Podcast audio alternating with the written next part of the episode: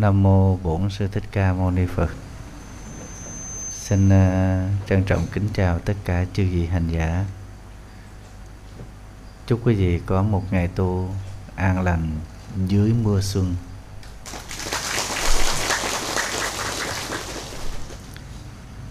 Hôm nay uh, quý vị tới đây uh, có nhiều suy nghĩ lắm phải không? Có nhiều ưu tư, có nhiều băn khoăn chen lẫn những ờ, những cái mừng rồi những cái lo. Nhưng mà mừng nhất là hôm nay thầy xuất hiện. Ừ. Xuất hiện dưới dáng đi của robot. Giờ thầy không có quay đầu được. Cứ nhìn một hướng thôi, nhìn thẳng tới thôi. Cho nên những người đứng bên hông là thầy chỉ có liếc chứ đâu có quay đầu được mà nhìn. Còn không là quay luôn cái người giờ mắt của thầy nó bén hơn dao cạo kính thưa tất cả quý phật tử à, suốt một tháng qua thầy à, cảm nhận được rất là nhiều điều trong cuộc sống này mà lúc bình thường chỉ biết được qua sách vở hoặc qua những à, suy nghĩ bình thường thôi. Với những biến đổi lớn của cuộc đời. Thì à, mình mới cảm nhận hết được những thứ nó đang trôi qua cuộc đời của chúng ta trong từng tích tắc một. Trong đó có hơi thở có mạng sống và có nhiều thứ. Điều quan trọng hơn hà cả đó là tấm lòng của con người. Cho nên hôm nay trong cái à, không khí mà buổi tu tập gần cuối năm, thầy xin phép cùng với lại thầy hạnh bảo chia sẻ với lại quý phật tử qua chủ đề ân tình.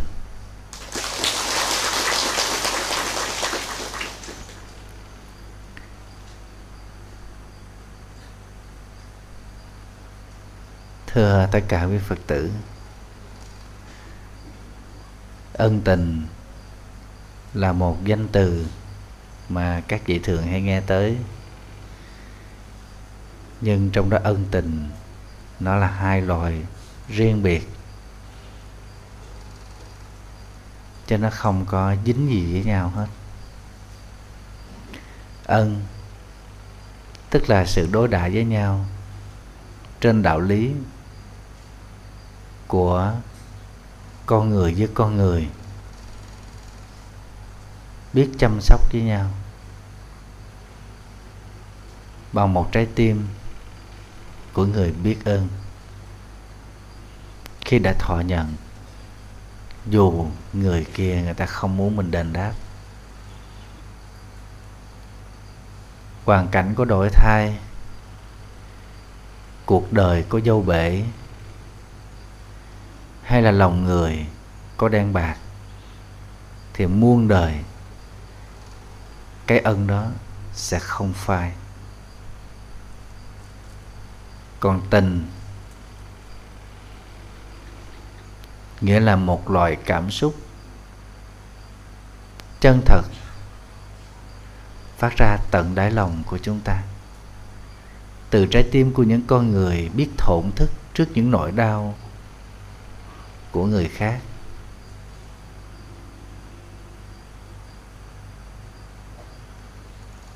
Để mỗi cử chỉ hành động của mình, một lời nói của mình, làm cho người hiện tại đối diện trước mặt mình. Họ hân hoan, họ bằng lòng mà suốt cuộc đời, họ không bao giờ quên được cái khoảnh khắc đó. Cái đó mới được gọi là tình. Và cái tình này, nó mang chất liệu trong sáng. Giữa con người đối đãi với con người hoàn toàn không vụ lợi, không mục đích, không chiếm hữu. Thì cái tình đó nó mới tồn tại. Suốt một chặng đường dài của kiếp nhân sinh. Cho nên có những khi chúng ta không nói ra, mà một hành động của ai đó dù chúng ta không quen biết, nhưng mà nó động lại trong tâm của mình cho đến cuối đời, chúng ta vẫn muốn gặp lại người đó để nói lời cảm ơn. Cái đó mới đúng là cái tình.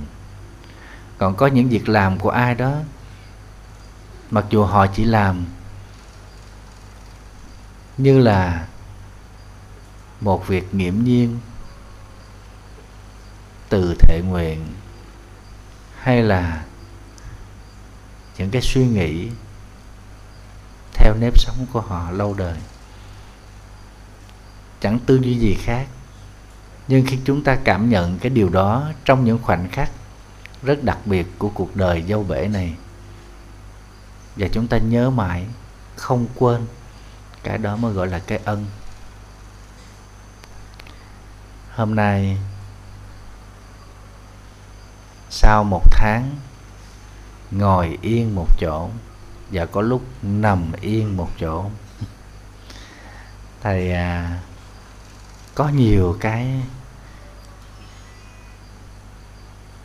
cảm nhận được về hai chữ ân tình này. Chung quanh cuộc sống của mình.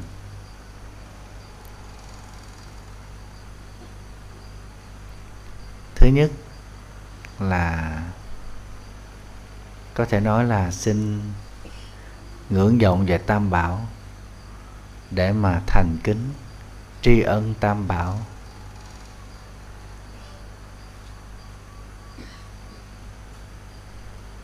Nhờ có tam bảo mà chúng ta mới mạnh dạn.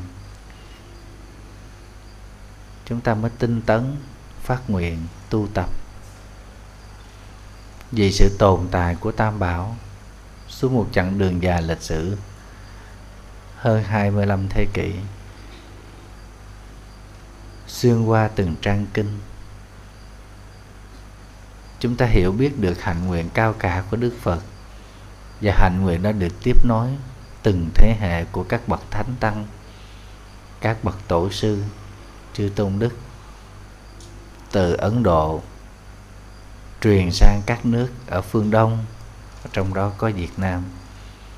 Con đường truyền thừa đó, ánh sáng phật pháp không phải ngẫu nhiên mà lan tỏa, mà nó được thở vào trong đó, được thổi vào trong đó bằng chính sinh mạng, hơi thở và tâm nguyện tha thiết của các bậc tổ sư. Như có lần thầy kể quý vị nghe ngài bác thích mật lật đế phải xẻ đùi của mình, nhét bộ kinh lăng nghiêm vào. Mai lại, thì mới có thể đem kinh lăng nghiêm ra khỏi ấn độ. Đến trung quốc, mổ ra, lấy bộ kinh thì bị máu mũ nó đông lại. Cuối cùng phải nhờ phu nhân của phòng dung thừa tướng. Bà rất tài trí, dùng sữa của người, nấu lên và bỏ quyển kinh vào thì mới tẩy hết sạch. Máu mũ bám trên bộ kinh lăng nghiêm đó.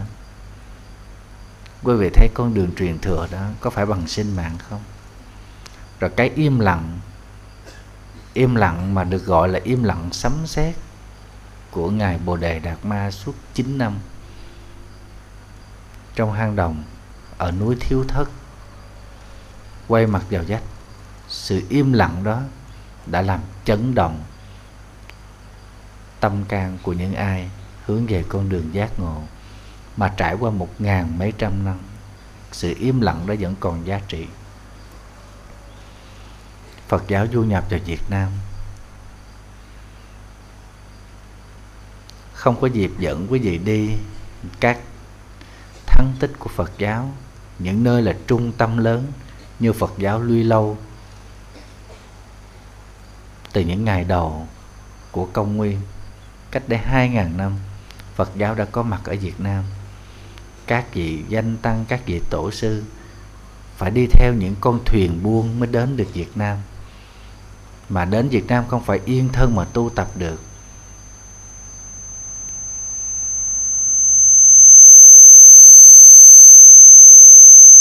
Đến một vùng đất khác, một nền văn hóa khác. Rồi những sắc tộc, họ theo những tôn giáo khác. Cho nên là các vị tổ sư đó cũng phải hết sức là khiêm tốn và có người nhiều khi chưa truyền được ánh sáng của đạo pháp, đã gửi lại nắm xương tàn nơi đất khách quê người.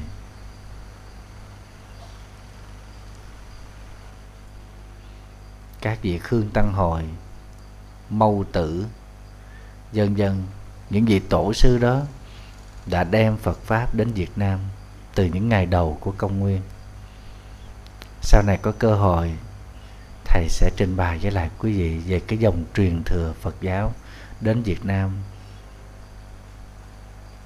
Rồi dưới những triều đại mà các vị quốc dương không ủng hộ phật pháp thì quý vị hiểu được rằng phật pháp tồn tại.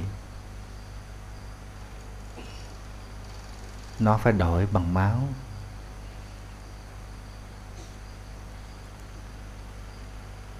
Điển hình nhất là năm 1963 từ vị tuyến 17 trở vào trong Nam, chư Tăng Ni và Phật tử phải xuống đường để tranh đấu. Với một lý do, đó là được treo cờ Phật giáo trong ngày lễ Phật đản. Để được treo lá cờ đó, máu của bao nhiêu tăng ni và Phật tử phải đổ xuống.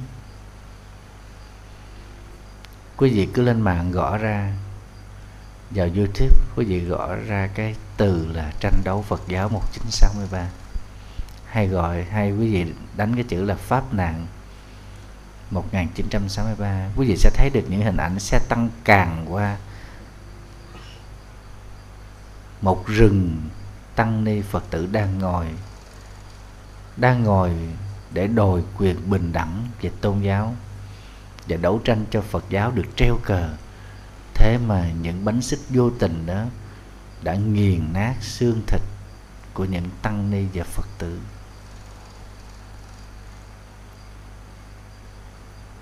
Tinh thần sôi sục. Mạnh nhất đó là sinh viên. Tuổi rất trẻ 18 20 tuổi xuống đường. Những tà áo trắng trong sáng như thế đã loan máu. Những viên đạn vô tình bắn thẳng vào những trái tim và những tà áo dài trắng của nữ sinh Đồng Khánh, Gia Long, vân vân.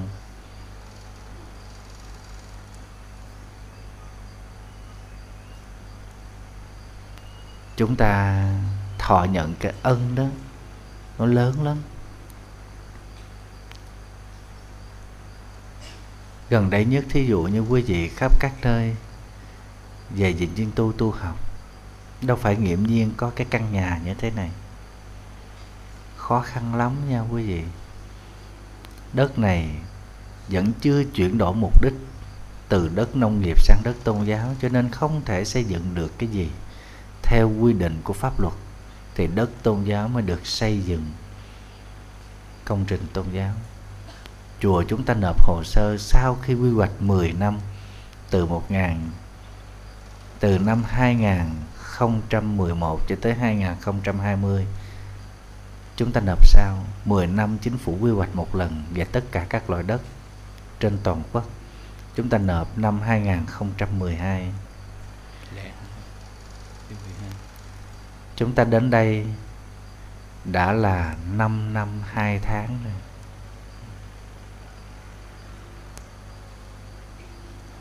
À, xin lỗi chúng ta đến đây đã là 5 năm 8 tháng. Và chúng ta làm lễ thượng bản. Là cách đây là 3 năm 2 tháng. Chúng ta chỉ nộp sao thôi. Quy hoạch đó đã duyệt rồi cho nên không thay đổi được và phải chờ sự điều chỉnh quy hoạch giữa kỳ, tức là 5 năm một lần cho nên, vừa qua quốc hội đã thông qua và duyệt cái dự án chỉnh đổi quy hoạch sử dụng đất của tỉnh Đồng Nai vào tháng 7 năm 2016. Sau khi cái dự án đó đã duyệt xong, thì từ chính phủ gửi về tỉnh Đồng Nai, tỉnh Đồng Nai mới lập một cái dự án là quy hoạch chi tiết chính phủ mới duyệt cái quy hoạch tổng thể trong 1.532 dự án trong đó có diện chuyên tu. Thì quý vị nghĩ xem cái dự án của mình nó nhỏ xíu à, của cái tỉnh Đồng Nai này.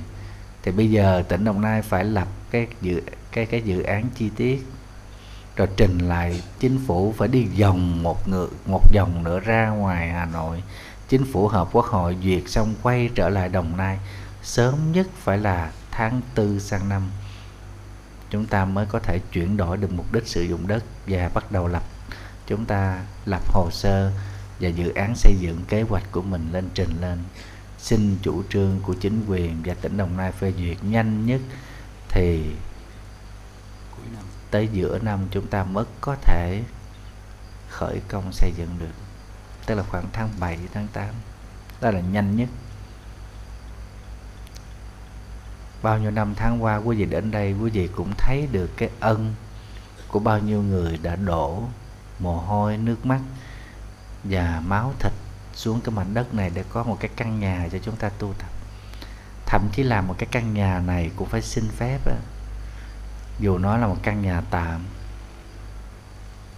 như là một cái láng trại, cũng phải xin phép, và xin phép phải nó hết sức là khó khăn lên tới tỉnh mới cho phép làm được cái căn nhà tạm này. Có những lúc khó khăn như vậy mới thấy được cái tình của của bà con phật tử, của mọi người. Cho nên không có tam bảo làm gì chúng ta gặp nhau ở đây. Phải không quý vị?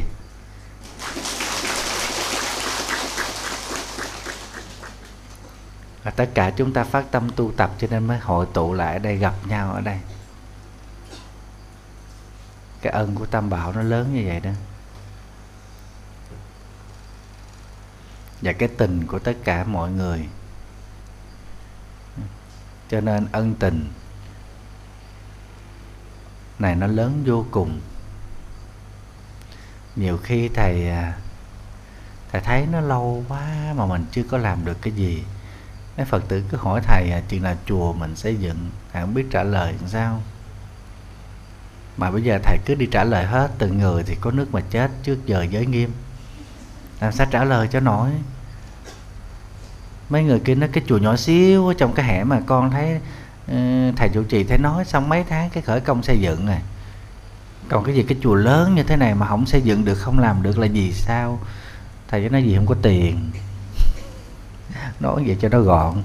Chứ đâu có biết được, cái nội tình nó lu bu đủ thứ chuyện hết đâu phải đơn giản. Có bữa hôm thầy gặp chính quyền, thầy nói bây giờ đất này chưa có chuyển đổi mục đích, xây dựng là đất tôn giáo, thì bây giờ thầy bán. Thầy bán miếng đất này thì dời cái chùa đi chỗ khác, cái chỗ mà quy hoạch là đất tôn giáo. Tại vì trong cái quy hoạch chỗ này không phải là đất tôn giáo. Người ta đã quy hoạch rồi, đất này là đất nông nghiệp, chứ không phải là đất tôn giáo. Thì họ nói bây giờ đó, nhanh nhất là thầy phải chọn một cái điểm nào đã quy hoạch là đất tôn giáo thì nó làm sao mấy anh quy hoạch được? Mấy anh quy hoạch trên bản đồ, mấy anh quẹt quẹt quẹt vậy thôi, chứ bây giờ đất người ta cúng chỗ nào làm chỗ đó chứ. Chứ ai biết anh quy hoạch chỗ nào là đất tôn giáo? Ở nó tại vì khi thầy mà mà mà chọn đất thầy không chịu liên hệ trước, thầy nói bây giờ thầy dời được không? Cái mà anh hỏi rồi còn cái tháp sư ông. Thầy nói liều thì nó thỉnh sư ông đi theo. Chứ làm sao mấy đất này hồi đó mình mua có 28 tỷ, giờ 90 tỷ rồi đó tính theo giá trị đất rồi ừ, bán mình cũng có lời. Bằng không mình phân lô ra mình làm biệt thự. Thầy anh bảo đăng ký một lô để trồng mía. Bán được mía. Nói cho vui. Nhưng mà mình mới thấy những cái ngày mà chờ đợi nó mệt ghê lắm quý vị. Mình chờ đợi nó mệt giống như là một tháng qua thầy nằm thầy chờ để thầy được đứng lên để thầy được tự ngồi dậy, để thầy tự múc cháo thầy ăn. Cái chờ đợi đó nó mòn nó mòn ghê lắm. Cho nên thầy hiểu ra được những cái chờ đợi mà trong vô vọng, ta còn đau khổ hơn. Thường ngày thầy đi ngoài đường, thầy thấy những cụ già ngồi phía trước, nhìn dòng người qua lại. Thầy chỉ suy nghĩ đơn giản là chắc có lẽ cái bà bác đó, cái ông bác đó buồn lắm khi mình còn là thanh niên, mình là trung niên, hoạt động nhanh nhẹn, lanh lợi, bây giờ ngồi một chỗ, nhìn con cháu đi qua, dòng người đi qua, chắc họ cũng tiếc nuối thời quá khứ. Nhưng mà bây giờ tới khi thầy ngồi một chỗ thì mới thấy không phải thế. Họ có nhiều cái suy nghĩ, không biết có trùng với thầy hay không, hay là tại thầy nhiều chuyện thì nghĩ ra lung tung thầy thấy buồn quý vị rất là buồn. Mình cứ chờ cho mình khỏe lại, mình chờ cho mình nhanh nhẹn lại.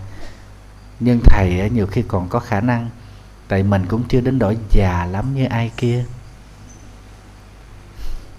Nhưng mà hồi đó thầy chọc thầy anh bảo lúc mà khoảng bảy, tám năm trước, thầy thầy chưa có 50 tuổi, thầy nói, thầy đẩy thầy lên là 50 tuổi. Thầy chê thầy già tự nhiên bây giờ thầy thấy thầy là gần 50 tuổi, quý vị biết. Đệ tử thầy nói, thầy già thật rồi. Trời ơi, thầy thấy đúng là mắc quả báo. Lúc thầy chọc thầy, anh bảo vậy, thầy không biết thầy suy nghĩ gì, mặc dù thầy mỉm cười, nhưng mà khi đệ tử thầy nói, thầy chống gậy sớm hơn sư ông. Tự nhiên thầy muốn sụm xuống liền tại chỗ vậy. Trời, những câu nói hết sức tàn nhẫn. Nhưng mà nó là một lời cảnh tỉnh tại vì mình hay chối bỏ sự thật. Mình hay trốn tránh sự thật đi.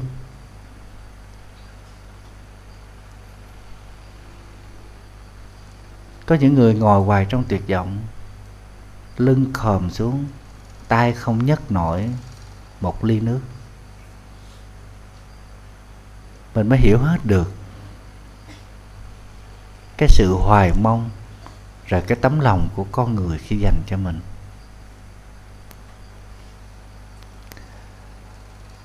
Đó là điều thứ nhất. Thầy xin thưa với lại quý vị về cái ân tình mà người học phật của chúng ta phải cảm nhận và đang thọ nhận. Thứ hai, đó là những ân tình của những người cùng chí hướng, cùng lý tưởng. Trong đó có các huynh đệ xuất gia, chúng đệ tử xuất gia và các phật tử xa gần.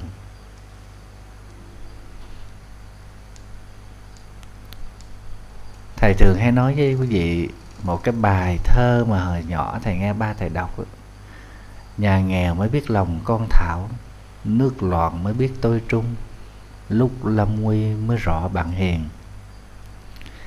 Thì thời gian mà lâm bệnh rồi trị bệnh rồi dưỡng bệnh, thầy đón nhận rất nhiều ân tình của các huynh đệ xuất gia, các vị pháp lữ thân thương cũng như các chúng đệ tử của mình có thể nói người mà mà gần gũi và thầy cảm nhận nhiều ân tình nhất đó là Mr. Hạnh Bảo hôm nay à, xin phép được nói lời cảm ơn dù nó không cần thiết đối với thầy nhưng mà thiện đoàn rất là cảm kích trước cái cái ân tình pháp lữ mà thầy đã dành cho trong thời gian một tháng qua đã gồng gánh biết bao nhiêu phật sự, dù thầy đã quằn vai vì phật sự riêng rồi vì bệnh tật nữa. Trong hoạn nạn mà sẵn sàng để gánh vác những cái điều đau khổ của người khác, không phải ai cũng có thể làm được xin à, chân thành tri ân, thầy. Và thiền đường sẽ ghi nhận mãi cái ân tình này trong chặng đường sanh tử. Nếu kiếp lai sinh, gặp lại cũng xin được gặp thầy để trọn vẹn cái tình đạo lữ này. Mong có ngày đền đáp. Đừng có chê tôi già là được rồi. Quý vị biết ngày nào cũng hai lần thấy vô bệnh viện thăm thầy. Thăm chút và leo lên giường nằm. Tại vì thầy cũng là bệnh nhân. Rồi à, vui nhất là sau khi mổ xong mà thầy tỉnh lại mà bắt đầu ăn được cháo đó húp được nước cháo đó thầy anh bảo là người đầu tiên đút cho thầy đó. Ngon lắm để tôi đút. Đút ba muỗng cháo nó tràn vô vết thương này hết đúng ba lít ba muỗng. Thầy nằm thì băng cái này cứ ngắt vậy nè. Rồi đút người ta đút cháo là người ta phải đút cái muỗng thẳng vô không đút nằm ngang. Cái nghiêng cái đầu cái bộ cháo nó chảy xuống cái chỗ mà cái cái cái cái ngay cái cái cái, cái cán á chỗ cái cán với lại cái đầu cái muỗng á chỗ trụng á chảy xuống tràn ở đây ngon đút ba muỗng chảy đủ ba muỗng ra ngoài không vô miệng miếng nào hết. Xong rồi tới ông thiện hưng? Thầy để con. Photocopy. Ý như thầy anh bảo cũng ba muỗng tràn vô vết thương. Thầy đúng ba muỗng. Thầy nói thôi thầy liều mạng để cho mấy ông này muốn làm gì đó làm. Cuối cùng phải nhờ tới bảo mẫu thiện bạch. Bóp miệng phải không? Bóp mũi đút rồi chú thiện bạch chú thiện ngộ rồi thiện long. Thiện long chứ. Ra thiện long mới đúc. Tại có chăm sóc sư ông rồi biết đúc. Vui nhất là hai ông thị giả thiện long với thiện bạch đưa thầy đi bệnh viện. Hai ông xách hai cái ba lô. Y như đi chơi. Không có một cái bình thủy không có một cái ly nước. Không có gì hết. Thầy hỏi đem gì nó có, có hai đứa con đem hai cái ba lô à hỏi sao? Vậy thì bạch đó thì thường ngày con đi, sư phụ có cuốn sách ba lô. Thì hôm nay sư phụ kêu đi có cuốn sách ba lô đi. Trời đất quý thần ơi. Thường ngày là đi hoàng pháp hoặc đi xa sách ba lô đồ, phải bữa nay đi bệnh viện cũng sách cái ba lô đi, không có cái gì hết. Không có một cái ly uống nước quý vị tưởng tượng, không có một cái gối nữa. Mà quý vị nghĩ xem ở trong bệnh viện là nó đâu có sạch giống như mình suy nghĩ, nhưng thực ra trong bệnh viện nó sạch hơn mình cái vấn đề nhiễm trùng bệnh viện là mình không có bàn tới, nó mất công, nó đụng chạm tới cái ngành y tế. Nhưng mà trong bệnh viện tất cả những cái chỗ đó ra rồi này kia là được vô trùng hết, được hấp là hết. Rồi người ta lao nền bằng cái nước khử trùng này kia, mặc dù là nó được sạch như vậy, nhưng mà chúng ta nhìn thấy cái đó nó không có trắng giống như ở nhà mình. Phải nói những ngày, tháng mà nằm ở bệnh viện hết sức là cảm kích, cái ân tình của thầy hạnh bảo hỏi han thăm hỏi nói chuyện vui rồi các chúng đệ tử. À, ba người ở thường trực đó là thiện long thiện bạch với thiện ngộ. Rồi còn lại chúng đệ tử chia nhau lần lượt lên thăm. Rồi các phật tử nấu ăn rồi lo. Quý vị biết lo chu đáo tới mức không cho cái cô hộ lý vô lao nữa các chú tự lao cái phòng đó lao sạch từ ở trên tới dưới. Lao vách tường lao toilet lao nền nhà lao sạch tới mức là không cho cái cô đó vô lao tại cổ đem vô lao cái độ ngoài nó hôi quá. Nhưng mà chưa chắc ai lao sạch hơn ai. Nhưng mà trước mắt là mình yên lòng. Cho nên thầy nói quý vị, cái nào sạch nhất là mình khuất mắt là sạch nhất à. Không biết đời trước thầy có xiền cổ, xích cổ ai không? Mà đời này thầy bị xiền xích. Giờ khi mình nghĩ như vậy mấy chú còn nói nữa chắc sư phụ hồi đó chắc cũng cũng cũng cũng sát sanh hại vật dữ lắm. Mà bây giờ sư phụ bị cắt cổ. Mổ ngay cổ thầy này quý vị cho thầy bị cắt cổ đó. Thầy nhớ là hồi nhỏ thầy móc hầu cá linh. Ở quê thầy mùa nước có cá linh đó, thầy móc hầu. Đó. cho nên tự nhiên thầy thương cảm cho những người phật tử ở cái vùng quê. Miền tây hình như 80% đều gắn liền với cái nghiệp móc hầu cá linh hoặc là ngắt đầu tép. Lặt tép đó lặt bằng tay đó chỗ lặt nhanh lắm. Hồi nhỏ thì còn móc móc đua mà bóc ngay cái hầu đó là ngay cái cổ của nó đó. Móc rút ra bóp cái cái ruột nó xịt ra cái bong bóng nổ một cái bóc ghê quá. Làm gì đồng ghê không tin hỏi ở đây có nhân chứng cái bác mà tóc bạc ngồi thứ nhất này chính giữa nè mẹ của hữu thi là bạn học tôi ở châu đốc phải không bác? Bác có móc hầu cái lên không? Bà gật bà là gật bà lắc đầu đi. Đúng nó phải nổ con bóng cái bụp mới được tức là phải móc con khác móc cho nhanh. Nó mà mà cái con cá mà nó chết nó xình chút là mình móc không có được nó bị ương liền à. Cho nên phải con cá còn sống nhảy sôi sổi gì không? Ngắt cái kịch bóp cái bốc nhờ có bị cắt cổ thầy cho nên tôi mới quán chiếu hết tất cả những cái nghiệp sát sanh mà mình đã tạo ở trong quá khứ. Nếu không có cái cơ duyên này mình đâu có quán chiếu. Mà không quán chiếu mình đâu có thấy được cái quá trình tạo nghiệp của mình. Cho mình còn thích chí nữa, thấy con cá nó nhảy nhảy nhảy, mình chụp, mình móc liền, phải không bác? Có không? Nó tép cũng vậy nha, sợ. Sau này thầy, tôi biết rồi đó. Nhà biết rồi mới là không có mua cá đó mà còn sống nữa, mua cá chết thôi rồi sau này tép mua về đó tôi phải xí cái rổ tép tôi đem xuống dưới hầm á tôi dạo dạo cho mấy con còn sống nó bò ra nó lội ra rồi mấy cái con chết rồi mới ngắt đầu. Cũng tạm nghiệp nhưng mà mình có một chút tâm từ ái hơn. Đó, biết đâu nhờ dạo dạo mấy con cá sống đó mấy con tép sống nó mang ơn cho nên nó mới cản tay bác sĩ tôi mới còn được cái dây thanh âm mà nói chuyện. Chứ còn không nó chạm dây thanh âm là cái nhà suốt đời thầy khào khào giống phương thanh rồi.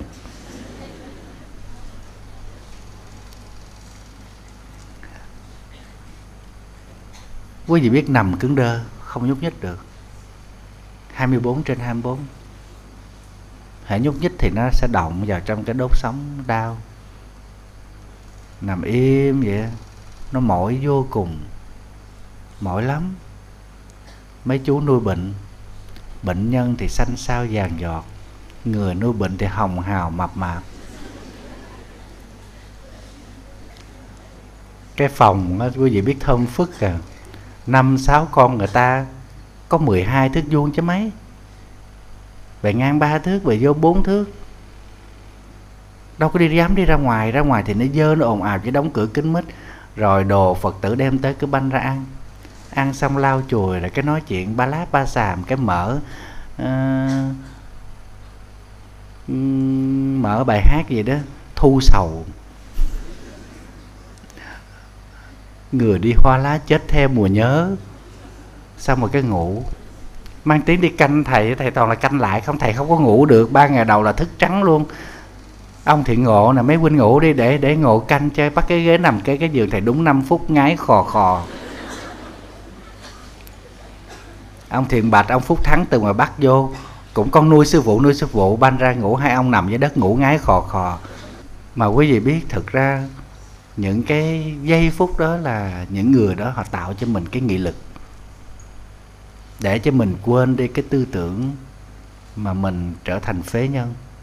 Nằm một chỗ không nhúc nhích được, không làm gì được, buồn lắm quý vị cho nên không phải là thầy kể ra để thầy cười hay thầy chê trách gì, nhưng chính những cái vô tư mà thầy nghĩ, cái này là cái sự cố tình của các vị đó để giúp cho thầy tăng thêm nghị lực, mặc dù bỏ thầy bơ vơ dưới ánh đèn vàng cho thầy muốn kêu ai cũng không dám kêu muốn gào thế cũng không dám. Nó khát nước cháy cổ nha quý vị mà thầy đâu có uống nước được. Thầy đâu có dối tay lấy nước được. Nước là để ở rất là xa. Mấy chú đưa nước thầy uống là phải đưa tới mà quý vị biết mấy ngày đầu là nuốt một giọt nước cũng nuốt không được. Bị cắt cổ mà. Rồi còn có một cái ống ở trong cái cổ này nè để ra để dẫn dịch. Ni lông. cái miếng ni lông cái bọc ni lông vậy không biết mà thầy nói cái bọc ni lông sao nhét vô cái cổ thầy được. Mà thầy anh bảo nhất định là nói cái miếng ni lông mà thầy cũng không thấy cái miếng đó. Tại lúc mà bác sĩ tới rút ra, thầy quên kêu lấy cái kiến cho thầy coi. Thầy coi cái bác sĩ rút cái gì ra. Nuốt không được nước. Mới thấy được cái nỗi khổ đau của ngạo quỷ nha quý vị. Chứ đâu có đợi chết để mình sanh tới cảnh giới ngạo quỷ đâu, ngay khi sống mà. Khát nước đắng cổ vậy, không uống được nước, uống không được, nuốt một giọt nước cũng cả một vấn đề cho nên phải uống thật là chậm, uống thật là nhẹ. Mấy ngày đó không có uống thuốc, bác sĩ chỉ bơm thuốc thẳng vô trong máu thôi. Rồi các phật tử khắp nơi mà thầy là im lặng, không có cho phật tử hay, bắt mọi người phải nói dối. Một số người mà biết thì nó phải im lặng. Ai mà xì thông tin ra là suốt đời này thầy giận. Thầy phải hâm he, chỉ thầy có giận được ai đâu quý vị ừ. giận chút thôi chứ mình giận người ta giận làm gì? Cuộc đời này mình đã gặp nhau là nó đã có duyên rồi. Mình giận rồi mai mốt mình gặp lại trong sân hận. Khổ lắm. Phật tử rồi trời ơi, y sao? Người này nói dối, người kia nói dối nói dối qua, nói dối lại để bịt hết thông tin. Cuối cùng, nơi xì thông tin là mấy cô y tá ở bệnh viện Nguyễn Tri Phương. Ê mày mày, mày sư phụ của mày mổ đây nè mày. Gọi cho mấy đồng nghiệp ở các khoa khác rồi các khoa khác truyền ra. Cuối cùng nguyên cái bệnh viện Nguyễn Tri Phương biết. Bệnh viện Nguyễn Tri Phương bắt đầu lan qua bệnh viện Nguyễn Trãi qua lan qua bệnh viện 115 lan hết. Bệnh viện cuối cùng ai cũng biết. Mà vì sợ thầy cho nên không ai dám tới thăm. Sợ thầy giận. Cho nên hỏi thông tin vòng vòng. Cái đó cũng là ân tình đó quý vị. Khi chúng ta biết được cái suy nghĩ của người đối diện, họ muốn gì, và chúng ta tạo cho họ một cái ờ, môi trường an lành bằng chính cái cái tâm tình của mình, cái tấm lòng của mình, tôn trọng người đó, tôn trọng những suy nghĩ, những ước muốn của người đó. Cái đó là cái tình lớn lắm nha quý vị, dù mình phải ép mình điều này thầy nghĩ quý vị cảm nhận được trong cái cuộc sống của mình, nhất là trong những cái mối quan hệ giữa cha mẹ với con cái, giữa vợ chồng với nhau, giữa anh em, giữa đồng nghiệp. Phải không? Có những khi mình phải ép mình để làm cho cái người kia người ta hài lòng. Phải không quý vị? Mình ép mình để cho cái người đối diện người ta an ổn, người ta vui vẻ, người ta tự tin, người ta người ta hoan hỷ. Cái tình đó nó lớn lắm. Nhất là đối với cha mẹ, lớn tuổi, bệnh tật, tánh khí kỳ cục. Mình cũng phải ép theo con bò chạy ngang mà bà mẹ bên nó con mèo thì mình cũng dạ con mèo. Cho bà vui, phải không quý vị? Đó, biết mẹ mình thích ăn hủ tiếu cái chỗ đó, mình đi mua cái tô hủ tiếu đó. Nhưng mà thường ngày bà đâu có dám ăn, bữa nay phải nói dối là nó nó giảm giá. Mua đồ ăn sang cho mẹ ăn mà mình phải nói dối là nó rẻ đi bà mới ăn.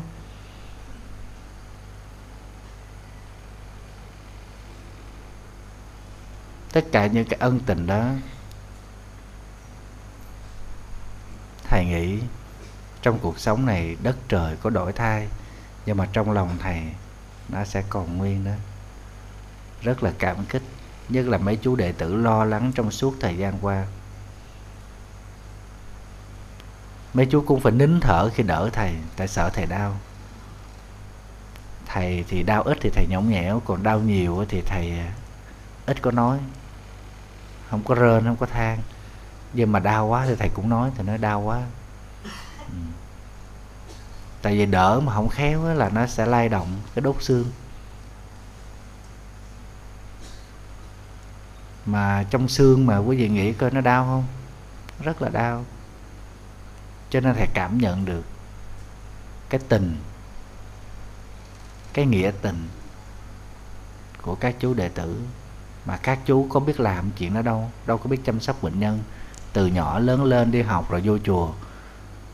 Đối với cha mẹ, nhiều khi các chú chưa chắc đã làm những điều đó. Nhưng mà đối với thầy, các chú có thể làm. Thầy là một trăm phần trăm mọi chuyện phải nhờ phải nhờ giả người khác. Khi mình nhờ vậy mình ngại lắm quý vị. Thầy phải dẹp đi cái mặc cảm đó thầy mới có thể bình thường để cho các chú giúp đỡ. Mắc cỡ lắm, chứ tự nhiên ăn, người ta đút ăn, đủ tay, đủ chân mà ngồi đó người ta đút ăn. Thầy mới vừa ngồi dậy được thì nó để thầy. Thầy múc, toàn là thầy đổ vô cái máng này hết. Mà ở dưới này là cái vết thương, còn băng lại. Cuối cùng mà thấy là không được thì thôi, phải nhờ mấy chú. Mấy chú rất là cẩn thận múc múc múc múc ra. Chỉ có thiếu một cái liếm một cái đốt thôi. Tự nhiên thì nhớ tới cái hình ảnh mà mấy bà mẹ dưới quê hay làm nó gớm trời đất là gớm. Gớm gì đâu á. Đút thì đút cho con ăn đi mắt chỉ đưa vô miệng mình nhai nhai nhăm nhăm nhăm nhăm nút hết cái nước đó rồi không biết có nhả cái gì ra không. Rồi đút cho đứa con. Nhưng mà cái đó đó là một trong trong chính đức của người mẹ nhớ thay chính chữ cù lao đó quý vị. Tức là một trong chính cái đức nhọc nhằn của người mẹ mà chăm sóc nuôi con. Tức là mớm cơm cho con ăn đó, là phải nhăn phải nhai để để thử cái nhiệt độ của thức ăn và cái độ mềm. Nhưng mà khoa học giải thích là cái nước bọt là có nhiều cái cái cái cái cái ờ, kháng kháng thể hả? Vitamin là vitamin. À à cái chất amin phải không quý vị? Nhưng mà cũng có nhiều vi trùng lao nhất. Của người mẹ, cho nên nó có cái sự gần gũi giữa mẹ với con.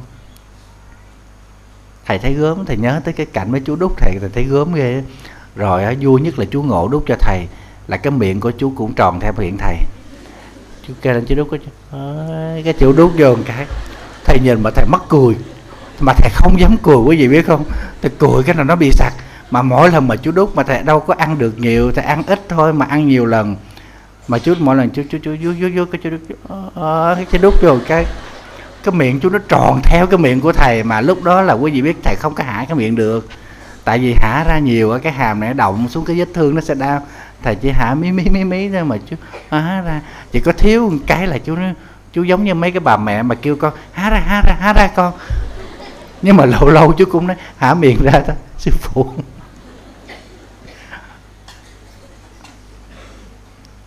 Bây giờ mà kêu chú làm lại chắc chú không làm được.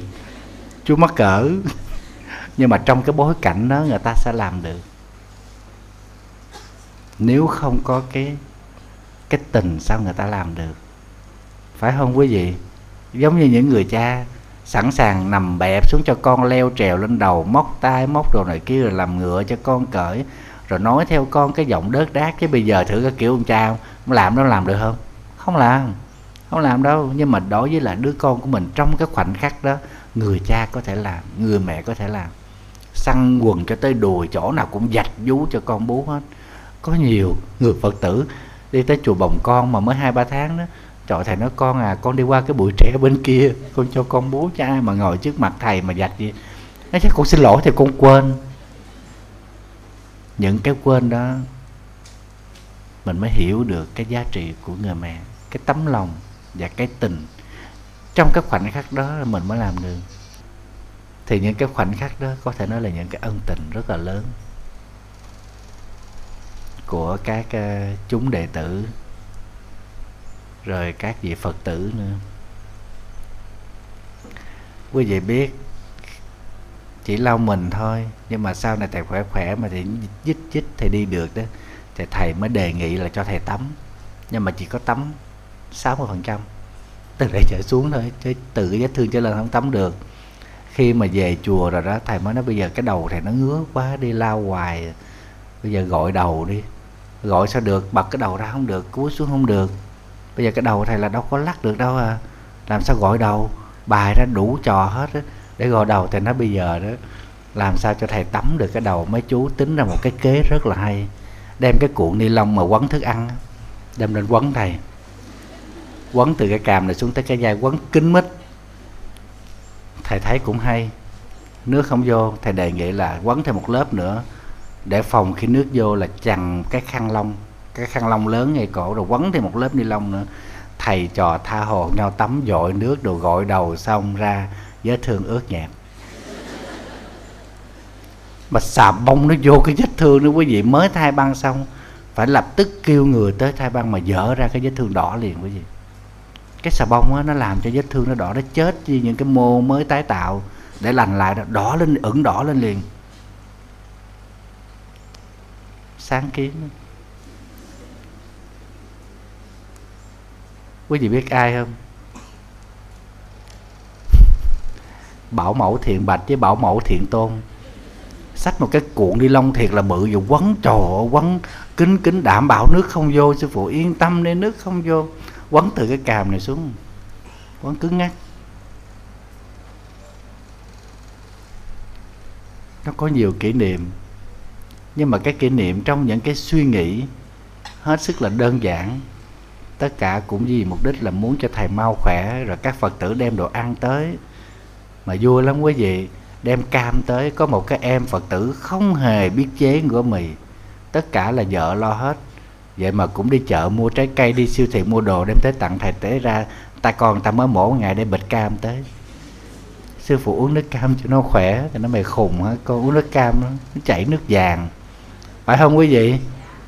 Uống nước cam chảy nước vàng phải không? Mua trái cam tới. Mua sầu riêng tới. Mới bệnh ngắt nghẽo mới thở được mua sầu riêng tới cho ăn. Mà các phòng bệnh nhưng mà đem sầu riêng vô trời ơi. Trong đó có mấy chú không ăn sầu riêng được nó nghẹt thở. Nhiều món ăn vui lắm phật tử đem tới. Lén lén gửi tới. Để tới cái, cái cửa đó gõ cửa phòng cho người đưa xong chạy mất. Tại sợ vô thấy thầy muốn thăm thầy mà sợ thấy thầy tức là thấy thầy là thầy sợ thầy giận, rồi lén lén kêu với chú mở cửa ngoài nhìn vô, tại thầy nằm thẳng nhìn lên trần chứ đâu có quay qua quay lại được. Rồi đứng đó nhìn thầy, rồi xong chạy về. Rồi bao nhiêu phật tử khi tới thăm thầy, khi lúc mà thầy về chùa. Đó. điển hình như bà diệu chí này bà ngồi bà khóc này bà đứng bà khóc hu hu hu hu vậy. Trời ơi bà kể lễ nghe thấy thảm thiết cho con nói mà thầy nghe con. Thầy toàn là đi đâu thì lo cho ai không? Thầy lo cho thầy chút đi thầy. Ủa, thầy khóc hay cười à đây, bây giờ chỉ phải ngồi đây hàng thứ ba bên đây nè. Tự nhiên thầy cũng cảm động trước những tình cảm của phật tử. Cho nên khi thầy biết quý vị tới thăm, thầy có nhiều cảm xúc, thầy phải nói tầm bậy, tầm bạ cho quý vị vui. Nhưng mà thật sự chính bản thân thầy, có những khoảnh khắc thầy cảm thấy mình là phế nhân. Thầy rất là thèm được đi giống mấy chú, để tới đi lui, đi uống nước thôi, đi không được. Cho nên khi thầy khỏe được, quý vị biết mừng lắm. Chính bác sĩ cũng nói đây là một cái ca mổ rất là khó. Cho nên ngày nào trong chùa cũng bài ra tiệc mừng sư phụ hết bệnh. Không có cái gì cũng lấy trái cây bài ra, ngồi sớm lại ăn cũng tiệc mừng sư phụ hết bệnh. Rồi cái bánh kem của sư bà huệ chiếu đem tới tặng cũng lấy ra cắt mừng sư phụ hết bệnh mà nó cũ rít rồi. Ta tặng ngày hôm qua rồi để dành lại, bữa hôm sau mừng cái đó cũng là một cái tình. Những cái ân tình rất là trong sáng của chúng đệ tử. Hai chúng xuất gia và tại gia. Chắc có lẽ không tìm được trong cuộc đời này, ở đâu và lúc nào, trừ khi bệnh thêm một lần nữa. Thầy nói quý vị đừng có cười nha. Sao thầy cứ nhớ những ngày nằm ở bệnh viện ghê? Thầy nhớ bệnh viện. Thầy nói với bác sĩ thầy nhớ bệnh viện. Bác sĩ nói thầy à, thầy nhớ bệnh viện làm cái gì? Khổ quá đi. Lần đầu tiên mới nghe thầy là một bệnh nhân mà nói nhớ bệnh viện. Nhớ thiệt những cái những cái khoảng thời gian nằm ở đó mình hiểu ra được nhiều thứ. Trên cái giường thầy nằm đã bao nhiêu người nằm ở đó mãi mãi không ngồi dậy được. Hắt một hơi thở ra. Đó là điều mà thầy cảm nhận nhiều nhất mình cũng là một trong những người đã nằm ở đây. Có những người ra khỏi phòng và có những người nằm lại mãi mãi ở đây. Biết mình có đi ra khỏi cái phòng này không? Có những lúc nghĩ như vậy cái bỗng dưng muốn khóc. Thầy nói thiệt cái chứ không phải nó giỡn đâu nha. Tự nhiên nước mắt nó chảy quá gì mình tự nhiên mình cảm thấy cái kiếp sống của con người nó nó nó, nó không có là cái gì hết. Rồi nhìn xung quanh thấy huynh đệ thấy bạn bè người ta bằng mọi cách để làm cho mình tăng thêm cái nghị lực, tăng thêm cái niềm tin trong cuộc sống. Mình mới thấy cuộc đời này đúng là phải cảm ơn dù cuộc đời phù du giả tạm. Chính nhờ cái phù du giả tạm đó chúng ta mới nhận ra được cái giá trị của cõi chân thường mà đi xuyên qua ân tình của con người dành cho con người lúc hoạn nạn.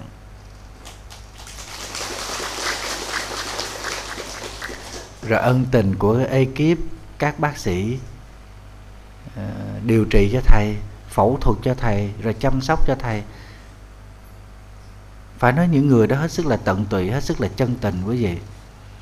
Chân tình lắm. Ngay cả có, có những bác sĩ khoa khác không có trực tiếp điều trị thầy cũng đi qua thăm. Rồi dẫn vợ dẫn con tới thăm dẫn cha mẹ tới thăm rồi tặng quà. Phải nói hết sức là ân tình. Và những lời động viên ai cũng nói không sao, thầy khỏe, thầy. Tới khi bác sĩ giám đốc cái ngày mà thầy tỉnh hoàn toàn ngày thứ ba sau khi mổ, ông mới nói đây là một ca mổ khó, thành công được rất là mừng. Bằng không hôm nay là thất thứ tư của thầy rồi nha quý vị. Chuẩn bị thất thứ tư rồi đó. Lúc bác sĩ cũng nói, thầy mới mới biết. Nhưng mà ông không, bác sĩ không có biết là lúc mà vô cái phòng mổ đó có nhiều điều nó vui lắm quý vị thầy là người thứ ba. Vô đó ngồi chờ để chuẩn bị dẫn đi qua các phòng mổ. Thì trước thầy có một cái em thanh niên với một cái cô phật tử. Xin lỗi, một cái bác đó, chắc cũng phật tử gặp thầy chào, khoảng 70 tuổi. Thì cái em thanh niên nó cao to, vạm vỡ. Giờ mà nó ngồi chỗ rồi phải nhờ xe đẩy đi. Còn thầy là thầy đi phơi phới. Thầy nghĩ là mình với cái em đó không biết ai là người được ra khỏi phòng mổ này đâu có biết được. Thầy cũng biết bệnh của thầy, nhưng mà trước mắt là thấy cái em đó là nó không có, nó không có nhiều cái cái cơ hội bằng thầy. Nhưng mình đâu có biết được chuyện gì. Ở cái cuộc đời giả tạm này, khi hít vào không thở ra, mạng sống chỉ được đếm bằng hơi thở. Rồi vô phòng mổ gây mê. Quý vị biết gây mê thì thầy cũng mê lâm sàng tức là cái thân mình nó cũng mê, bác sĩ cũng hỏi thầy cũng trả lời. Nhưng mà thầy biết rất là rõ những câu thầy trả lời đúng và những câu trả lời sai. Tức là mình trả lời ba láp ba sàm là bác sĩ biết mình mê rồi. Nhưng mà cái thức nó không có mê, thầy nghe bác sĩ nói hết. Khoảng 5 phút đầu, thầy nghe nói chuyện hết. Nói về bệnh của thầy, nói về chỗ mổ của thầy. Thầy còn thầy còn nhớ các bác sĩ chính á, mổ chính ông để cái dao ông đặt chưa muốn rạch một cái, thầy nghe một cái rẹt giống gọc lá chuối hồi nhỏ, thầy để rọc được. Trời, cái âm thanh trên cơ thể của mình, quý vị nghe ghê lắm. Trước đây thầy bị ám ảnh là bác sĩ mà rút nước trong phổi, thầy cái kim như cái lẹm vậy nè. Thầy ngồi cái ghế, quay ngược lại, thầy ôm cái cái cái cái cái lưng ghế. Giặt cái áo ra, cắm cái đó vào trong cái lưng thầy, giống như hồi nhỏ thầy lấy cái cây lẹm mà thầy xăm cho cây chuối vậy. Nghe một cái sột. Để rút nước trong phổi ra cái cảm giác nó ghê lắm quý vị, mà không có gây tê cái gì hết á. Lụi sống vậy đó. Năm chín ba.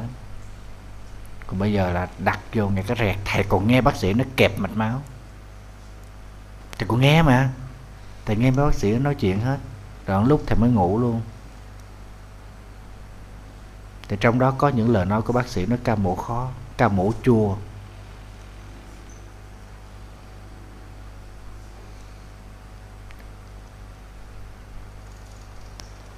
Thì à, cái ân tình của những cái gì bác sĩ đó, của những gì y sĩ đó, của những cái người mà trong cái bệnh viện đó, thầy nghĩ nó rất là lớn. Nếu mình không có phước, chắc mình cũng sẽ không gặp được những gì đó. Mình gặp những gì bác sĩ khác. Và những gì bác sĩ khác, những gì y sĩ khác, nếu mà không có tận tình, không có hết lòng, chắc gì hôm nay thầy được ngồi đây? Phải không quý vị? Hay là thầy phải ngồi trên chiếc xe lăn suốt đời? Cho nên cái ân tình đó, thầy nghĩ, thầy phải mang ơn. Rất là mang ơn. Và cuối cùng một cái tình thầm lặng, sâu lắng dưng bàn bạc. Trong suốt khoảng thời gian hai mươi mấy năm qua, đến bây giờ, và thầy tin chắc rằng nó sẽ tồn tại cho đến khi thầy nhắm mắt xuôi tay, đó là tấm lòng của người phật tử. Khắp các nơi luôn dõi theo tin tức bệnh hoạn của thầy rồi những ngày tháng dưỡng bệnh của thầy. Các vị rất là quan tâm, không dám hỏi thăm nhưng mà rất quan tâm.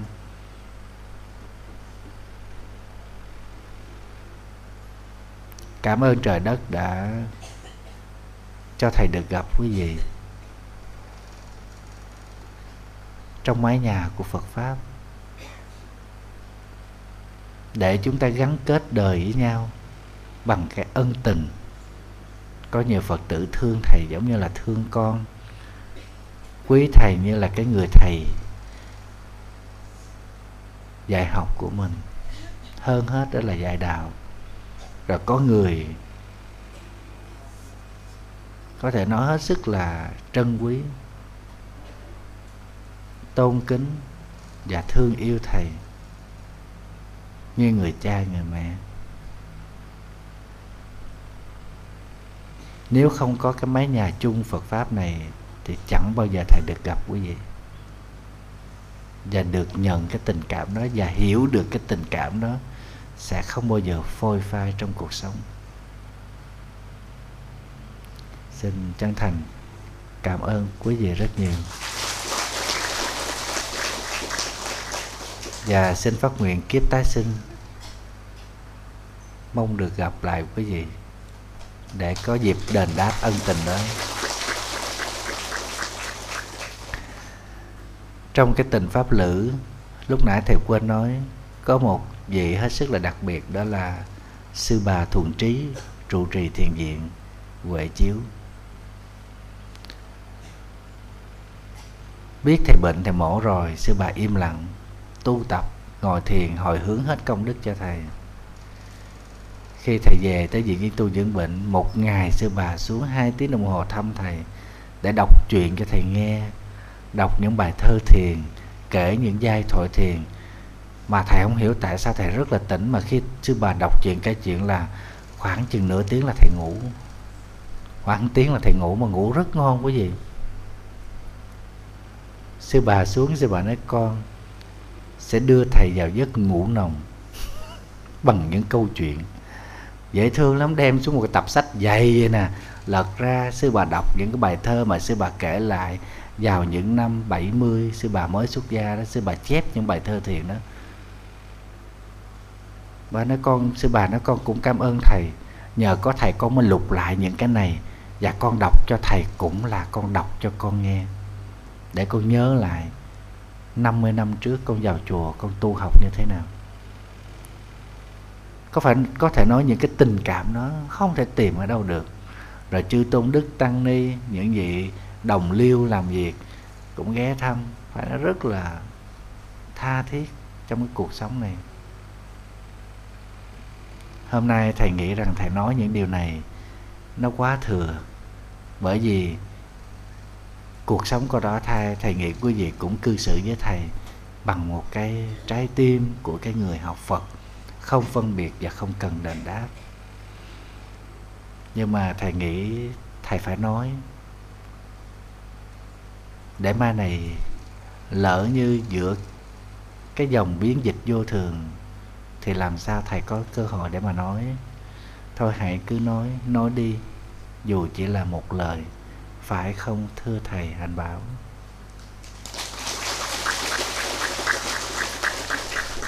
thì có những cái câu chuyện nó diễn ra xung quanh cái ờ, cái cái cái cái sự im lặng của thầy suốt một tháng qua. Mà người chứng kiến nhiều nhất đó là thầy hạnh bảo thì ờ, xin trân trọng kính mời thầy à, có vài lời với tất cả quý phật tử để các vị yên tâm hơn và kết chặt cái thâm tình quyến thuộc bồ đề giữa hai chúng xuất gia và tài gia trong cái sự tu tập của mình để chúng ta có cơ hội đối trước bệnh tật đối diện bệnh tật hay là chúng ta hóa giải những cái lo lắng trong khi chúng ta bệnh. Xin cung thỉnh thầy a di đà phật.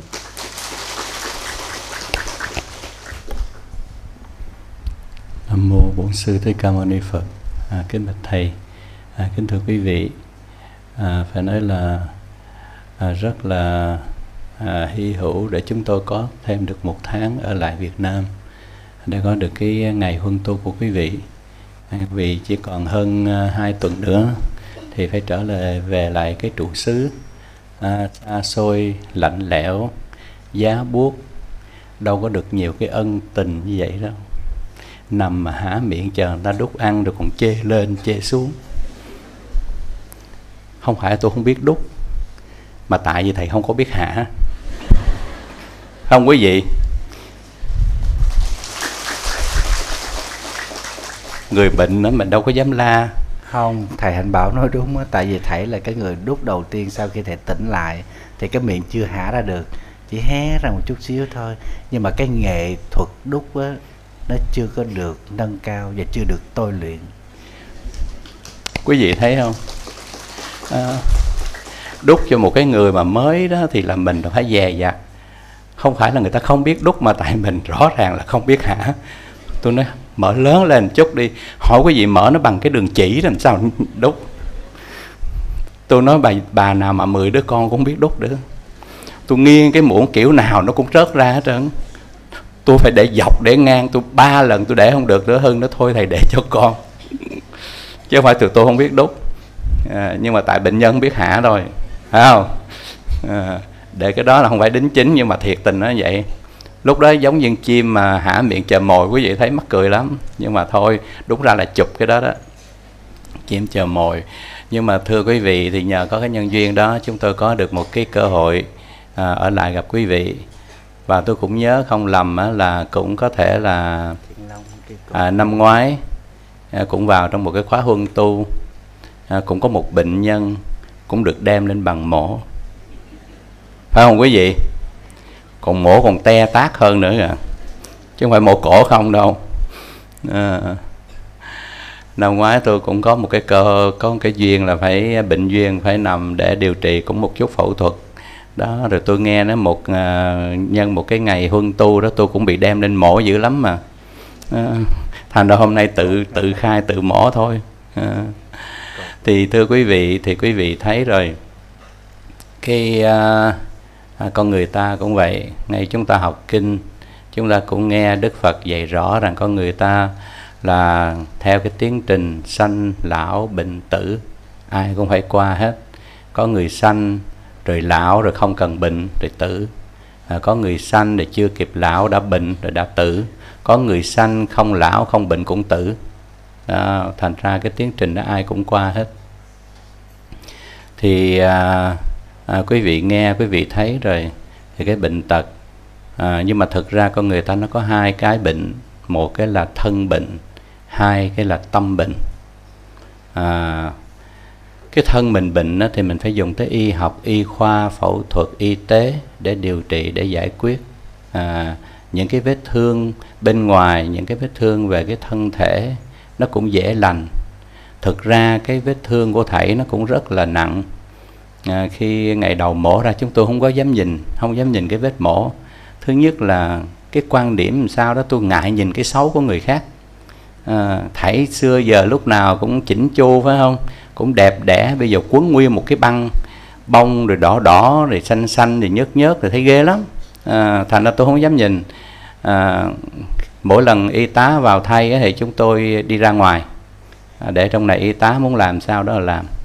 Nhưng mà hôm đó bác sĩ vào thì bác sĩ nói là hôm nay là gấp một cái miếng gì ra đó. Thành ra lý do đó là tôi mới ở lại. Để lần đầu tiên có bác sĩ thì tôi yên tâm hơn là mấy cái cô kia cái cô uh, y tá. Thì tôi thấy bác sĩ vào mở cái băng ra tôi thấy một cái vết một cái vết hằn dài có đường mây, nhưng mà nó lòi một cái miếng ni lông. Tôi nó nó giống như nhà mà xây dở nó lòi miếng ni lông ra thì tôi chưa biết cái gì. Thì tôi thấy bác sĩ mới rút cái miếng nó ra, rút cái miếng ni lông đó ra. Rút ra một khúc ni lông vậy. Thì tôi cứ sau này tôi cứ hỏi thầy, tôi không biết tại sao nó nhét cái ni lông vô trong đỡ cổ thầy. Nhưng mà cái đó người ta nói là dẫn dịch. Nếu mà mổ xong mà may liền á, mà nó tràn dịch bên trong nó nhiễm trùng, nó khó thành nó phải để cái đó, để nó tiết ra thoát ra. Tôi nghĩ như vậy thì nó còn nhiễm trùng hơn nữa nó còn ghê hơn nữa. Nhưng mà ngày thứ hai là bác sĩ đã lấy ra rồi. À, rồi sau đó bác sĩ nó nó tự liền. À, rồi người ta sẽ xây người ta sẽ nhiều cái cái chăm sóc khác. À, thì đó nó thuộc về cái thân bệnh. À, thì có thể điều trị nhưng mà quan trọng là cái tâm không bệnh cái đó nó quan trọng lắm. Bởi vì chúng ta nhiều khi đó quý vị thấy mình khỏe mạnh à, ăn uống đầy đủ à, à, cơ thể cường tráng mạnh khỏe nhưng mà tâm chúng ta luôn luôn phiền não khổ đau. Phải không? Có nhiều người thấy mạnh khỏe thấy tươi à, tươi tốt đẹp đẽ như thế mà trong tâm lúc nào cũng phiền muộn cũng đủ thứ lo âu hết thì cái đó là cái tâm bệnh rất là lớn. À, thân bệnh thì nhờ tới y học y khoa giải quyết được nhưng mà tâm bệnh thì phải dùng tới cái gì? Cái đó là cái sự tu tập của chúng ta. À, phải cần tới một cái giọt nước cành dương của quan âm bồ tát nó xoa dịu đi. Nó làm tan biến đi những cái khổ đau mà chúng ta bị chất chứa bên trong. Tinh thần nó phải minh mẫn lắm chứ còn không đó mình bị cái tâm bệnh nó kéo là nguy hiểm. À, nhưng mà thời may thầy của chúng ta chỉ có thân bệnh thôi. Tâm còn bén lắm quý vị thấy không? Liếc như dao câu quý vị không nghe. Mạnh mẽ vô cùng. Thân bệnh không sao nhưng mà phải nói là tâm rất là à, mẫn cảm vẫn còn vẫn còn linh hoạt vẫn còn mạnh mẽ lắm. À, rùi bay ngang biết rồi đực rồi cái. Nhưng nhưng mà giận rồi nó bay ở giữa thì mới biết được chứ nó bay bên hông không thấy được. Nghiêng đâu được. À, ngày hôm qua đi ra ngoài miền Bắc đi giảng trên đường đi thỉnh sư. Quý vị biết phải lên nấc cầu thang rất là xa rất là dài là tôi thấy một cái điều khó rồi. À, quý vị thấy thảy bây giờ đi đứng thế nào? Dịu dàng phải không? Vốn dĩ đã dịu dàng đã nhẹ nhàng xưa giờ đi từng bước từng bước là nhẹ nhàng rồi bây giờ còn nhẹ nhàng hơn nữa. Bởi vì đi không nổi. Đi à, có người dìu người dắt đi rồi tôi phải đi kèm phía sau phải đệ tử phía trước rồi bên hông dìu dắt đi. Tôi thì thầy nói thôi thầy đi trước đi. À, tôi muốn nhường thầy đi trước để tôi đi sau có gì tôi đỡ phụ. Thầy nói thôi có chú rồi thầy đi trước đi ngó cho nó trang nghiêm cái hàng. À, thầy tâm đạo đi sau một chút. À, thì chịu ý người bệnh thôi. Tôi đi trước. Thì tôi đi nhẹ nhàng thôi tôi đi qua. Nhưng mà tôi vừa qua thì tôi thấy có một cái người phụ nữ đứng chụp hình ở trên cái đường hành lang.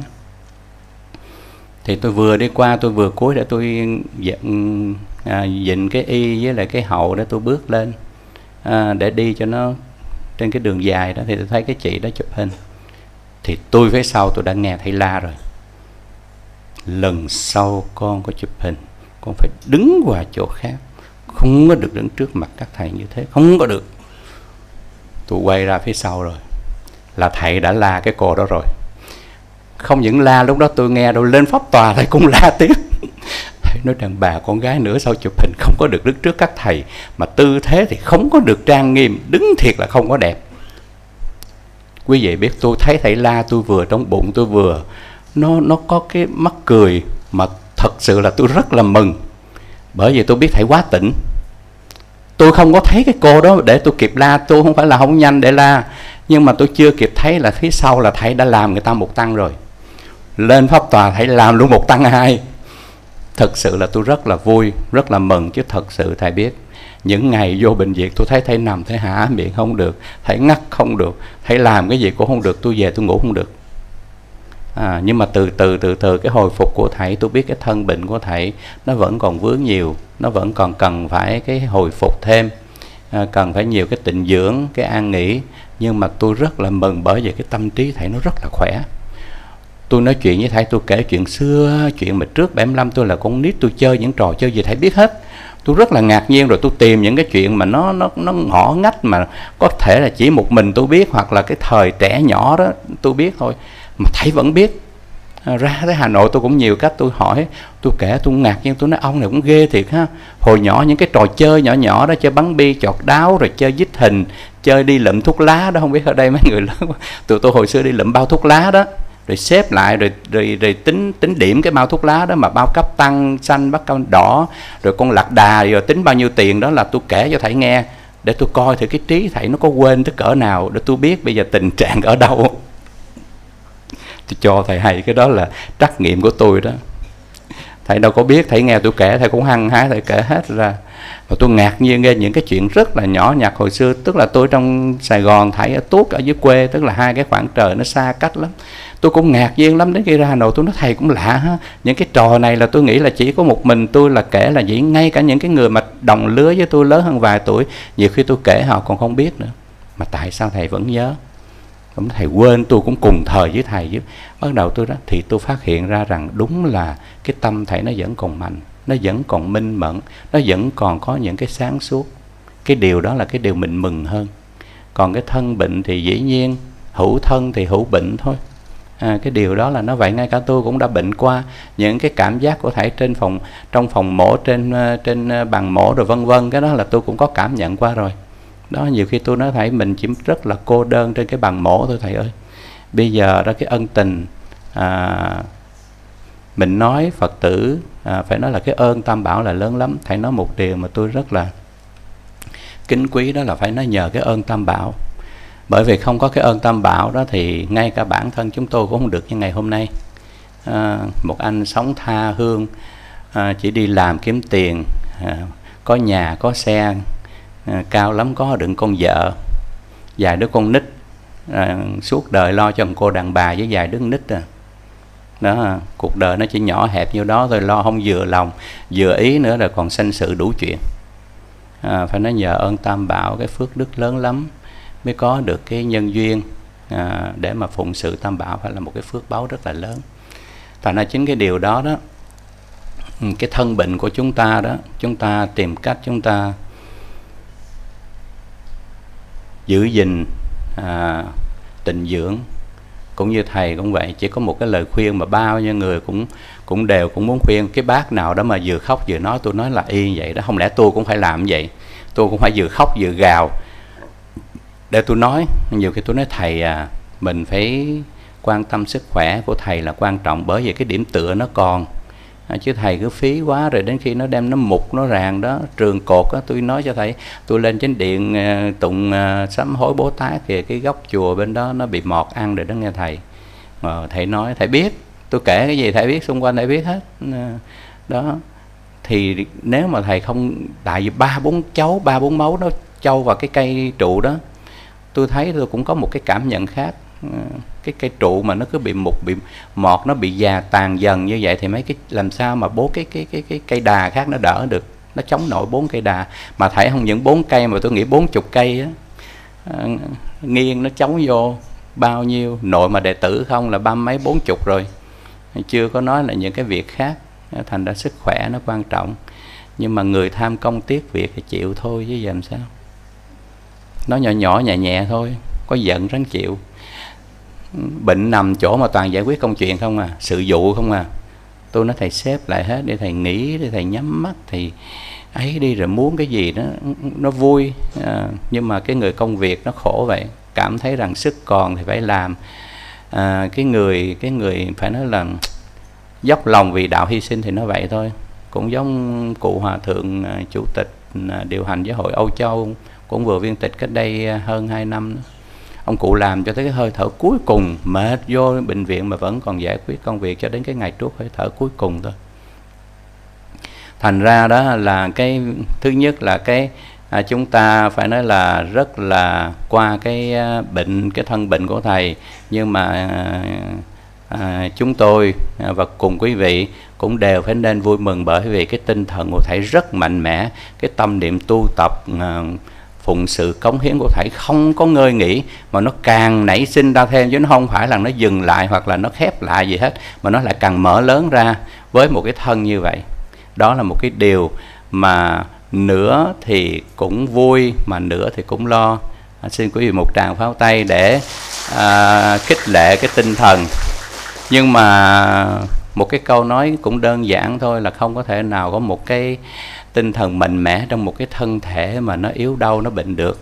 À, thảy thì nó có khác hơn người khác dĩ nhiên thảy tu tập thì cái sự khác thường nó cũng có đó. Nhưng mà xung quanh đó nó cũng có nhiều cái dễ thương thôi.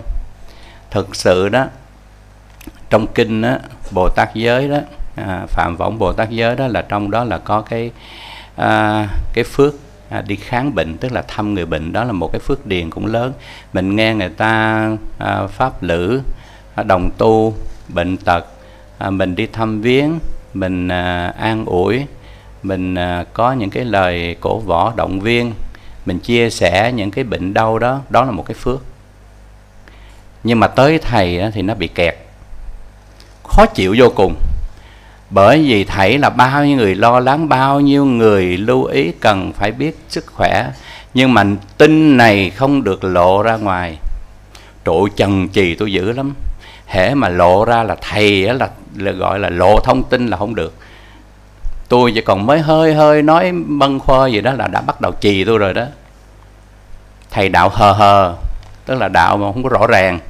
Thầy nói tôi thầy không nói nhưng sao người ta biết? Cuối cùng đó phát hiện ra là chỉ có là là những gì nhân viên bệnh viện báo thôi. Thành ra vâng thì thưa quý vị đón nhận một cái ân tình tại cái thế gian này nó nhiều lắm ngay cả cái cảnh vật ngay cả cái thiên nhiên ngay cả cái không khí. À, chúng ta cái người tu tập là có cái tứ trọng ân lớn nhất mà cái người tu là nó lại càng à, sâu đậm hơn. Qua những cái mà quý vị đã nghe à, quý thầy nói chuyện quý vị biết từ cái cử chỉ chăm sóc à, từ cái vật phẩm à, từ cái tấm lòng tất cả những cái đó là nó giữ trong tâm của à, những người tu hành à, như quý thầy à, phải nói là à, một cái ơn lớn lắm. Cái ơn đàn na tiến thí là một trong cái tứ trọng ân mà không thể nào mà nó nó nó quên được. À, thì nhân cái à, ngày mà thầy hồi phục sức khỏe à, chỉ mong thầy ráng cố gắng à, giữ gìn cái à, à, cái thân của mình. Bởi vì dù sao trong cái giáo dạy cũng dùng tới cái thân giáo nó là một cái điều quan trọng thành ra thầy phải giữ cái uh, sức khỏe để làm cái nơi mà để cho tứ chúng uh, các thầy đệ tử rồi các phật tử nam cư sĩ nữ cư sĩ và những cái pháp lữ đều có một cái cơ hội để mà cùng nhau tu tập. À, cái cơ hội này nó cũng hiếm mà nó cũng quý lắm. À, phải giữ phải gìn. À, đó như thầy nói mà không khéo thì kỳ này là thất thứ tư thì chúng tôi là vô cùng thương tiếc. vâng thì lần nữa mong thầy ráng cố gắng giữ gìn sức khỏe và cầu chúc cho quý vị à, hết một năm 2016 à, những cái khóa tu tập được nhiều cái an lạc à, bước qua một cái năm mới. À, thì những cái à, còn những cái mà chưa đạt được của năm 2016 à, thì à, mong rằng à, cái đường tới cái tương lai nó đẹp à, cái một mùa xuân sắp tới nó sẽ được nhiều cái an lạc à, hơn cho quý vị nam mô bổn sư thích ca mâu ni phật. Nam mô a di đà phật. Và dạ, kính bạch thầy kính thưa quý phật tử. Thì à, một lần nữa xin à, chân thành gửi lời cáo lỗi đến à, quý chư tôn đức cũng như là các phật tử.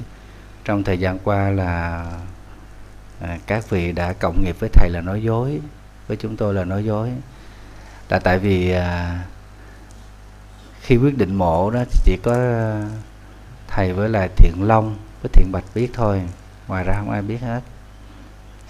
Và bác sĩ đã đã nói rõ về bệnh tình của thầy như thế nào.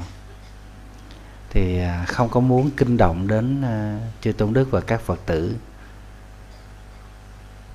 Cho nên là không có dám làm phiền mà buộc lòng phải giấu. Nhưng mà thầy được thầy gặp bác sĩ giám đốc thì thầy nói, anh phải nói thiệt cho thầy nghe xin lỗi thầy nói con, chứ con phải bác sĩ nói cho thầy nghe coi bệnh của thầy như thế nào. Và ca mổ ra làm sao? Thì anh phải nói thiệt. Nói thiệt về cái ca, về cái bệnh tình của thầy như thế nào và cái phần trăm, cái xác suất thành công như thế nào. Xác suất thành công rất thấp. Thầy nói còn nếu không mổ thì sao? Anh ấy nếu không mổ nhẹ nhất thầy bị liệt suốt đời trời nhẹ nhất mà bị liệt suốt đời. Nếu quý vị khỏe mạnh bình thường, quý vị nghe bác sĩ nói câu đó, bác, quý vị như thế nào? Và cái câu này anh đã cảnh báo thầy, vì bác sĩ đã hội chẩn hai lần và có chỉ định mổ gấp. Thầy nó chưa được, thầy bận. Thầy bận đi Hàn Quốc, lo khoa tu. Xong thầy về, ảnh phải kiếm thầy thiện hưng này nó thầy hưng ơi, phải kêu sư phụ thầy nhập viện gấp thầy hưng nói dạ không biết. Dạ. Cái đó sư phụ quyết định chứ không biết mà sư phụ chuẩn bị đi Hàn Quốc. Xong rồi đi về ảnh cũng gọi nữa thầy nói chưa được thầy phải đi đài loan. Ảnh cảnh báo thầy nói đi đài loan thầy sẽ bị đột quỵ. Coi chừng bởi vì bệnh của thầy đã nặng rồi. Xin lỗi bữa nay không có phải là để kể lễ bệnh tình. Để nói để quý vị thông cảm thầy lúc nào cũng muốn giữ một tư thế đẹp đẽ trước quý vị. Cho dù con quyết lòng vì đạo hy sinh. Cho nên khi đi qua Đài Loan quý vị biết thầy đang đứng nói chuyện với sư bà Huệ Chiếu. Bỗng nhiên thầy không thấy đường. Đột ngột thầy không thấy đường. Thầy không nghe được tiếng nói nhiều. Nghe bắt đầu nó ù. Thở không được. Thầy mới kêu uh, cháu thầy mèo đó dẫn thầy tới cái cây cột cách đó khoảng 15 mét cho thầy ngồi. Thì thầy ngồi xuống thì sư bà cũng đi bên cạnh này cái sư bà cũng nói chuyện. Sư bà cũng ngồi nói chuyện này chuyện kia thì bắt đầu thầy ngồi thì im, ngồi thẳng thật đẹp, có chết cũng đẹp.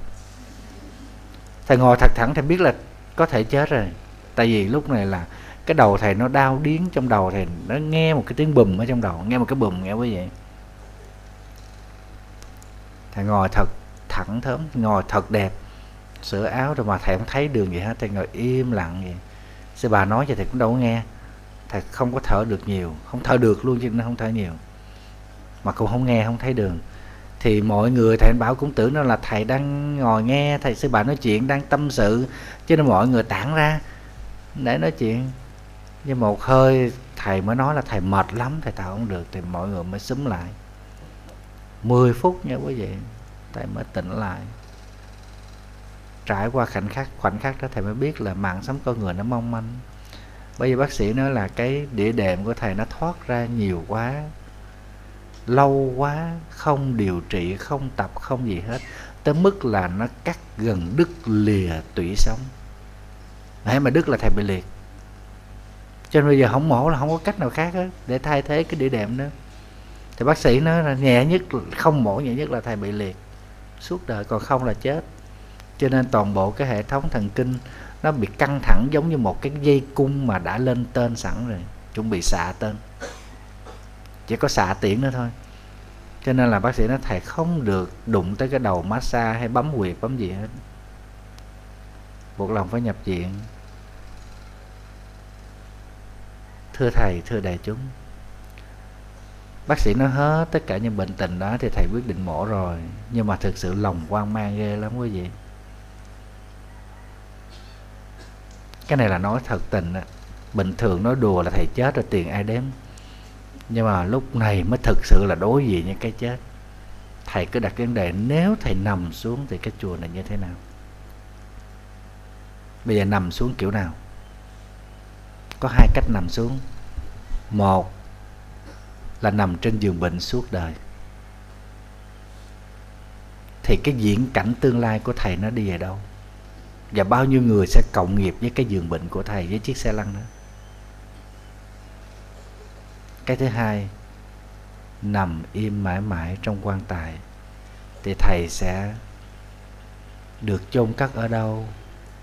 Mộ phận như thế nào? Có đẹp không? Tức là giải pháp thứ hai là nằm là chết, thì chùa này sẽ đi về đâu? Chúng đệ tử thầy sẽ phải làm như thế nào? Là thầy cố động viên thầy bằng những cái câu nói là ai mà không qua cái cung đường sanh tử đầy hoa mộng đó?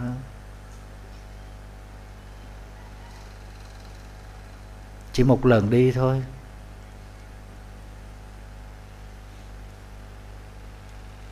Bỗng dưng tôi nhớ tới cái bài mà phát nguyện của tôn giả a nan mà mình thường hay đọc tụng trước khi vào trong ngũ đệ lăng nghiêm chú buổi công phu sáng mà tôi nhớ hoài hai cái câu, thuấn nhạ đa tánh khả tiêu vong, thước ca ra tâm vô động chuyển.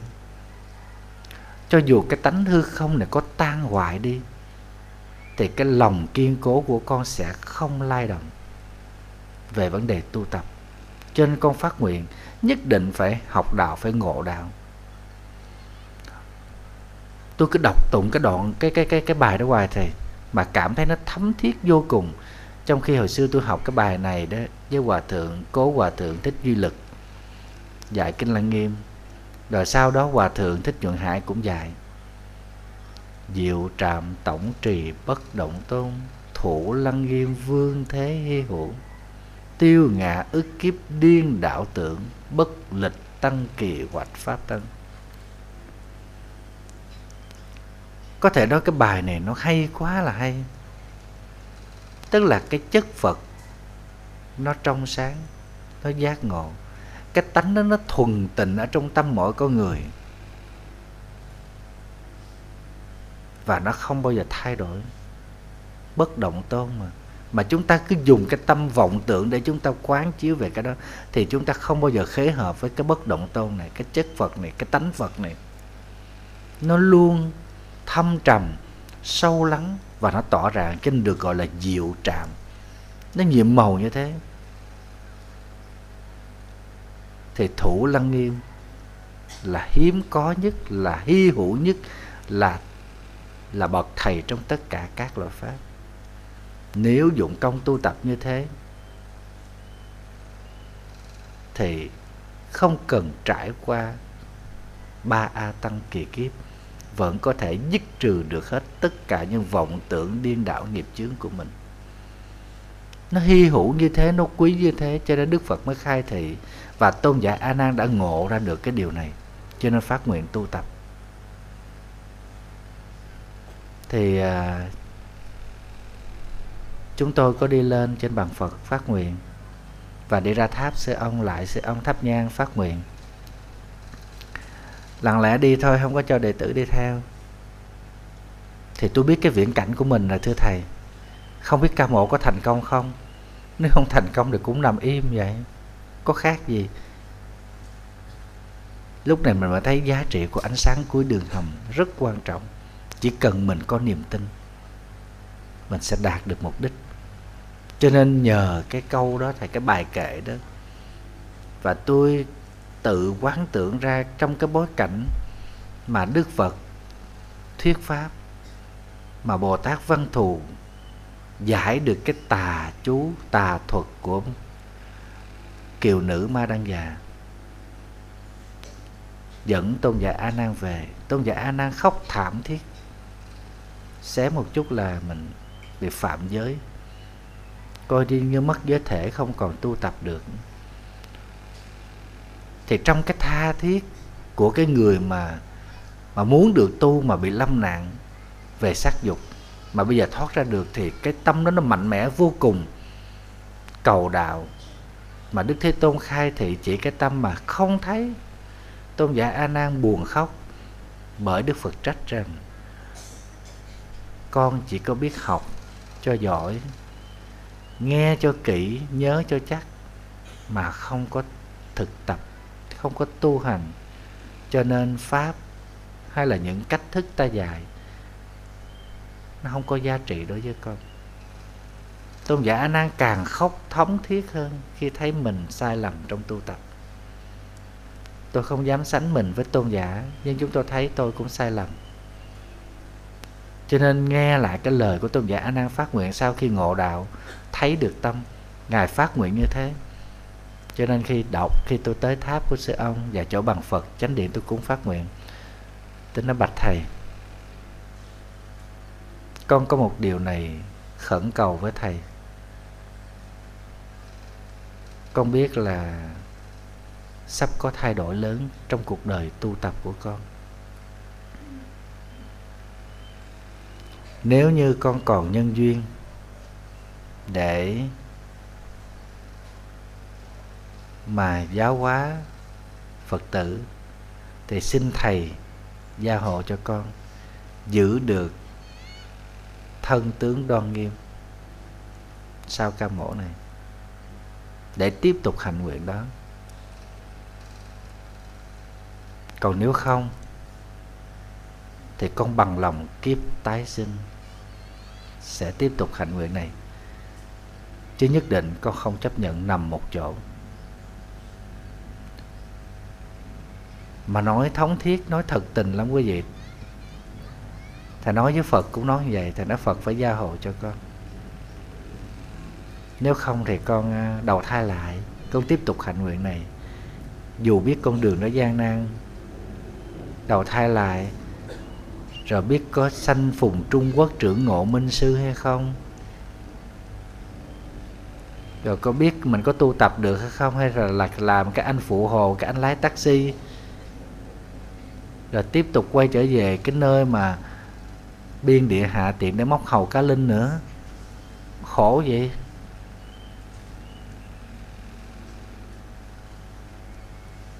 Chứ bây giờ nằm chỗ là quý vị nghĩ sao? Phiền rất là nhiều người. Rất là phiền. Rồi nằm bao lâu? Một tháng hay là mười năm? Chúng đệ tử cũng mệt mỏi. Mà điều quan trọng nhất là các vị phật tử sẽ thối tâm. Nó phản cảm lắm. Trời ơi, tội nghiệp thầy thiện thuận quá, đi thuyết pháp chi cho mười mấy, hai chục năm giờ nằm chỗ thấy thương quá, thấy tội quá. Hôm nay cũng vậy, thầy cũng suy nghĩ kỹ lắm, thầy mới băng cái này thầy lên đây. Cho nên là phát nguyện như vậy trước đức phật, phát nguyện trước sư ông, chứ thực ra là đang mặc cả với phật, trả giá với sư ông giờ phải lo cho con đó. Lo cho con phải khỏe mạnh á, chứ con không có chấp nhận mà liệt nằm chỗ đâu nha ừ. còn không thì chết. Làm đám tang cho quy hoàng. Vô cùng thương tiếc. Nó để vậy mơ mộng hảo quyền vọng tưởng điên đảo chứ phải mơ mộng hảo quyền đây là một cái một chút tâm tình để thầy thưa với quý vị rằng cái niềm tin nó sẽ làm cho chúng ta vượt qua được số phận. Thầy phát nguyện trước phật như vậy, với trước sư ông vậy, thầy tin hoàn toàn làm phật và chứ không có trách nhiệm. Phải lo cho thầy. Tự nhiên có niềm tin là thầy săn sái, thầy đi mổ, không có chuyện gì thì bỏ lại hết. Không có chuyện gì phải suy nghĩ nữa. Phật lo hết rồi. Mình mới thấy được cái huệ tính thầy nó trở thành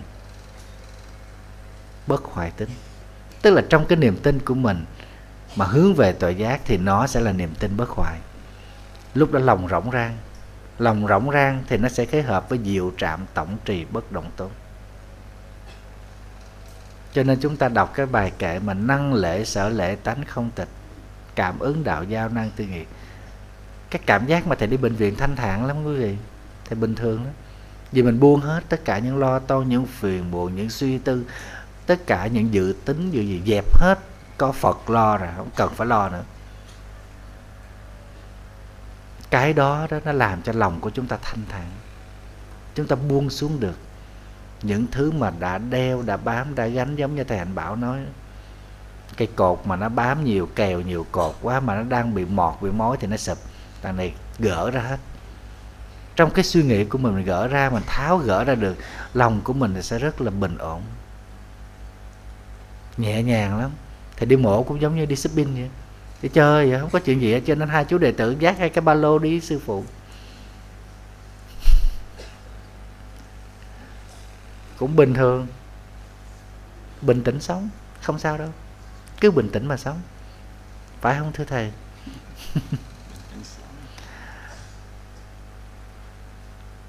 Thưa quý vị khi tâm hồn của chúng ta nó không vướng bận bất kỳ một điều gì, thì lúc đó thực sự tâm của mình mới tĩnh lặng. Tâm tĩnh lặng nó mới an ổn, sống chết chỉ là chuyện bình thường.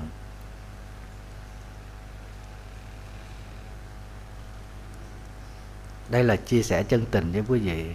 Thầy biết rằng quý vị có dư kinh nghiệm về bệnh tật, nhưng có khi quý vị chưa có kinh nghiệm về bất hoại tính tức là niềm tin bất hoại nó sẽ đưa tới cái lòng thanh thản, an lạc.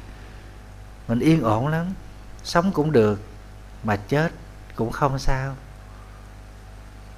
Cái này không phải là câu nói gượng nha. Bình thường mình nói chơi thôi.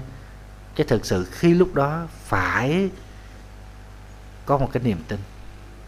Thì cái hình ảnh của tôn giả a nan ngộ đạo đọc lên cái bài kệ phát nguyện giữa pháp hội lăng nghiêm đó là cái động lực chính để cho thầy có một cái niềm tin. Ở đây mình không có không có xô đẩy trách nhiệm mình cho Phật, cuộc đời của mình cho Phật không có không có giao. Nhưng mà thật sự những gì mình cần làm cũng đã làm hết rồi. Làm tới hơi thở sau cùng thôi. Cho nên sau khi ngày thứ ba thầy ngồi dậy được, quý vị biết không? Lập tức thầy làm việc ngay, thầy bảo thấy cằn nhằn vô cùng. Thầy phải kêu các em trợ lý trong cái ban quản trị website việt tu com thì kêu tới chỉ đạo cho làm việc. Tại vì bao nhiêu phật tử lo lắng suy nghĩ này kia nào thầy nó phải làm. Những cái việc đó việc đó việc đó. Nó ngồi kế bên, lấy laptop, thầy nói cho nó đánh máy. Thầy ngồi không nổi, thầy nằm xuống.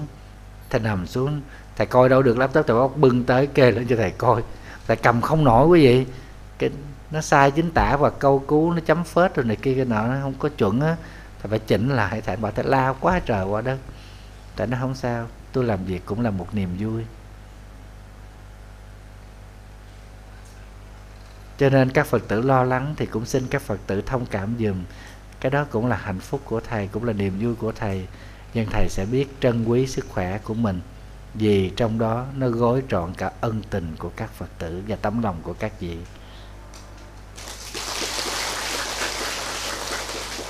À, à, thì hôm nay à, buổi à, sinh hoạt cuối năm chủ yếu là tâm tình chứ không phải thuyết pháp. Nhưng à, có thể nói à, những lúc mà chúng ta tuyệt vọng nhất, chúng ta phải cảm ơn những khoảnh khắc đó. Vì chỉ có những lúc đó chúng ta mới xác định được và định hướng được cho cuộc sống của mình để tiếp tục nuôi lớn hy vọng chỉ có những lúc đau khổ nhất chúng ta mới khát vọng xây dựng và đi tìm hạnh phúc.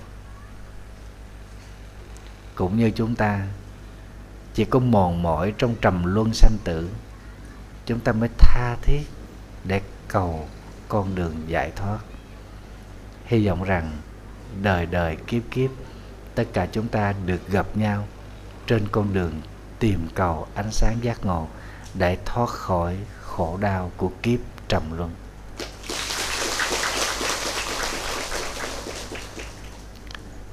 Xin cảm ơn quý vị. Bây giờ xin à, mời đại chúng cung thỉnh thầy à, hồi hướng. Nguyện à, đem công đứng này hướng về khâm à, tận à, cả à, đề tử và chung sanh đều trọn thành phần đạo.